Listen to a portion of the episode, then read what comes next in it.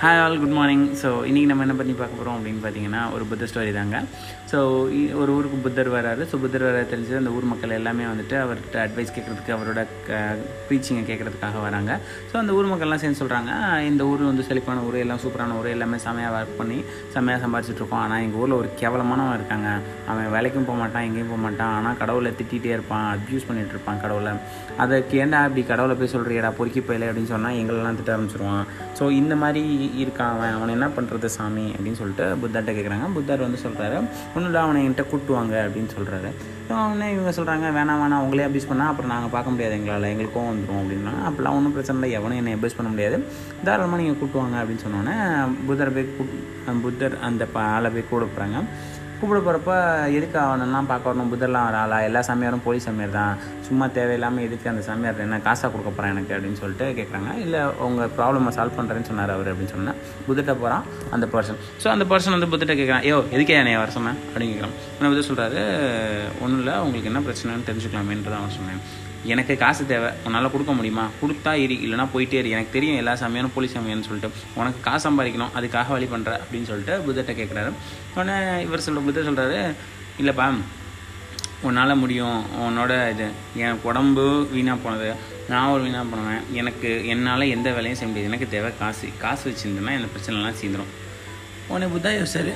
இந்த பக்கிக்கு வந்து நம்ம என்ன சொன்னாலும் புரிய போகிறதில்ல சரி நம்ம என்ன செய்வோம்? கொஞ்சம் டிஃப்ரெண்ட்டாக போய் அப்ரோச் பண்ணுவோம் அப்படின்னு சொல்லிட்டு எனக்கு தெரிஞ்ச ஒரு ராஜா இருக்கார். அந்த ராஜா உனக்கு நீ எவ்வளோ கேஷ் கேட்டாலும் கொடுக்க ரெடியாக இருக்கார். அவருக்கு ஒரே ஒரு கண்டிஷன் தான். அவங்ககிட்ட இருந்து ஒரு பொருள் வேணும் அப்படின்ட்டு. உடனே அவன் சொல்கிறான் எங்கிட்ட பொருளே இல்லையே பட் பரவாயில்லையே காசு கொடுக்குறீங்கன்னா என்ன வேணால் கொடுக்கலாமே அப்படின்னு சொல்கிறான் உடனே அவர் வந்துட்டு சொல்கிறாரு ஒன்றும் இல்லை அவர் பையனுக்கு வந்து கண்ணு இல்லை.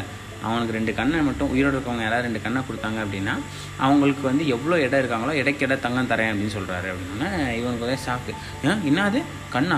என் கண்ணெல்லாம் தர முடியாது ஓடி போயிருங்கண்ணே நான் இன்னும் என்ன காசு வாங்கி தரேன்? நீ கண்ணை கொடு அப்படின்னா அதெல்லாம் கொடுக்க முடியாது. என் கண்ணு ரொம்ப விலைமை பெற்றது.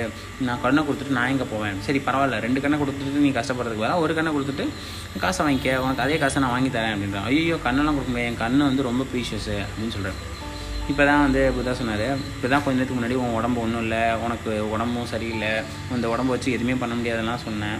இப்போ வந்து உன் கண் வந்து ப்ரீஷியஸ்னு சொல்கிறேன் ஸோ புரியுதா? அப்படின்னு சொல்லி கேட்குறாரு எஸ் அப்படின்னு சொல்லிட்டு அவன் கண்ணீர் விட்டு அழுகிறான். அண்ட் ஹீ ப்ரீஷியஸ்னு சொல்ல நம்பி அதுக்கப்புறம் ஒர்க் பண்ணணும் எஸ்ங்க உலகத்தில் எப்போவுமே வந்துட்டு இலவசமாக எது கிடச்சாலும் சரி அதுக்கு வந்து வேல்யூவே இருக்காது. ஃப்ரீயாக ஒரு விஷயம் கிடைக்கிது அப்படின்னா அது கண்டிப்பாக நம்ம என்ன பண்ணுவோம் அப்படின்னா இக்னோர் பண்ணுவோம். ஸோ லைக் நிறைய விஷயம் நமக்கு ஃப்ரீயாக கிடையாது. இந்த உடம்பு நமக்கு ஃப்ரீயாக கிடைச்சது தானே ஸோ அதோட ப்ரீஷியஸ்னஸ் நமக்கு தெரியாது. எப்போ அதுக்கு வேல்யூட் போடுறோமோ அப்போ தான் நமக்கு அதோட ப்ரீஷியஸ் வரும். ஸோ எப்போவுமே நம்ம என்ன பண்ணணும்னா ரொம்ப தேங்க்ஃபுல்லாக இருக்கணும். அண்ட் நம்மளுக்கு உடம்பு சரியில்லை நம்மளுக்கு முடியாது நம்மளால் செய்ய முடியாது செய்ய முடியாது செய்ய முடியாது செய்ய முடியாதுன்னு எவ்வளோ கான்ஃபிடென்ட்டாக இருக்கீங்கன்னா கண்டிப்பாக அந்த உடம்பு என்ன செய்யணும் நான் எனக்கு எப்போவுமே அப்படி தான் தலைவலிக்கும். எனக்கு எப்போவுமே காய்ச்சல் வந்தால் சரியாகுது நாலு நாளைக்கு. ஸோ இது எல்லாமே நம்ம நம்ம உடம்பை பற்றி நினச்சிட்டு இருக்க விஷயம். பாசிட்டிவாக நினச்சோம் அப்படின்னா இன்னும் கண்டிப்பாக பாசிட்டிவ் ஆகும். அண்ட் ஐ ஹோப் எல்லோரும் ஹெல்த்தியாக சூப்பராக இருப்போம் அப்படின்னு நம்புவோம் தேங்க்யூ ஆல் பை